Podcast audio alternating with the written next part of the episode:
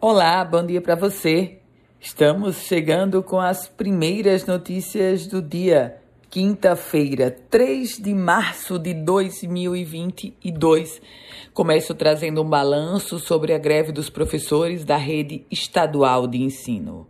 O governo do Rio Grande do Norte e o Sindicato dos Trabalhadores em Educação deverão agendar uma nova reunião para tentar dar continuidade às negociações sobre a implantação do novo piso salarial do magistério. A greve dos professores já dura mais de 15 dias e atinge 45% das escolas da rede estadual de ensino. Por falar em ensino, mas em um outro foco, a Universidade Federal do Rio Grande do Norte está realizando hoje, quinta-feira, e amanhã, sexta-feira, o cadastramento virtual dos alunos aprovados no Sistema de Seleção Unificada. Os candidatos devem enviar a documentação pelo registro sigps.frn.br. Eu vou repetir para você: sigps.frn.br. Lembra do caso daquele jogador Edson Fernando, jogador aqui do Rio Grande do Norte, de Natal, de 23 anos, que estava na Ucrânia? Pois é, ele já saiu de Budapeste, capital da Hungria, e deverá desembarcar hoje, quinta-feira, aqui na capital potiguar. A família, naturalmente, está aguardando com muita ansiedade.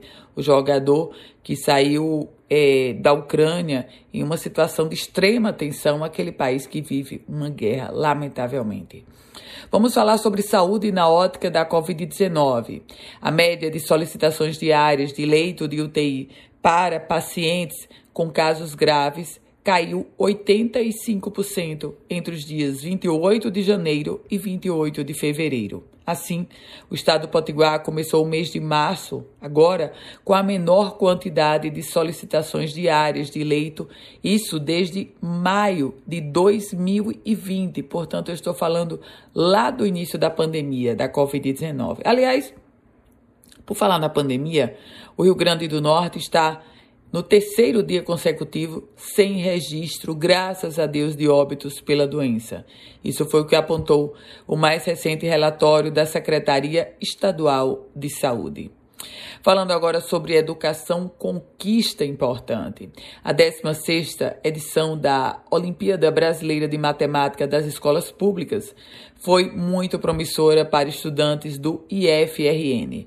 Após a divulgação do resultado, tem-se agora a confirmação de que um estudante de escola pública potiguar conquistou o primeiro lugar geral na Olimpíada de Matemática Nacional. Os professores do IFRN naturalmente comemoraram, junto, claro, com o campeão, que se chama Klaus Regner. Ele é do campus do IFRN Natal Central. Com as primeiras notícias do dia, Ana Ruth Dantas. A você, um ótimo e produtivo dia. Quer receber um boletim semelhante a esse? Manda uma mensagem para mim para o meu WhatsApp 987168787. Quer compartilhar esse boletim? Fique à vontade.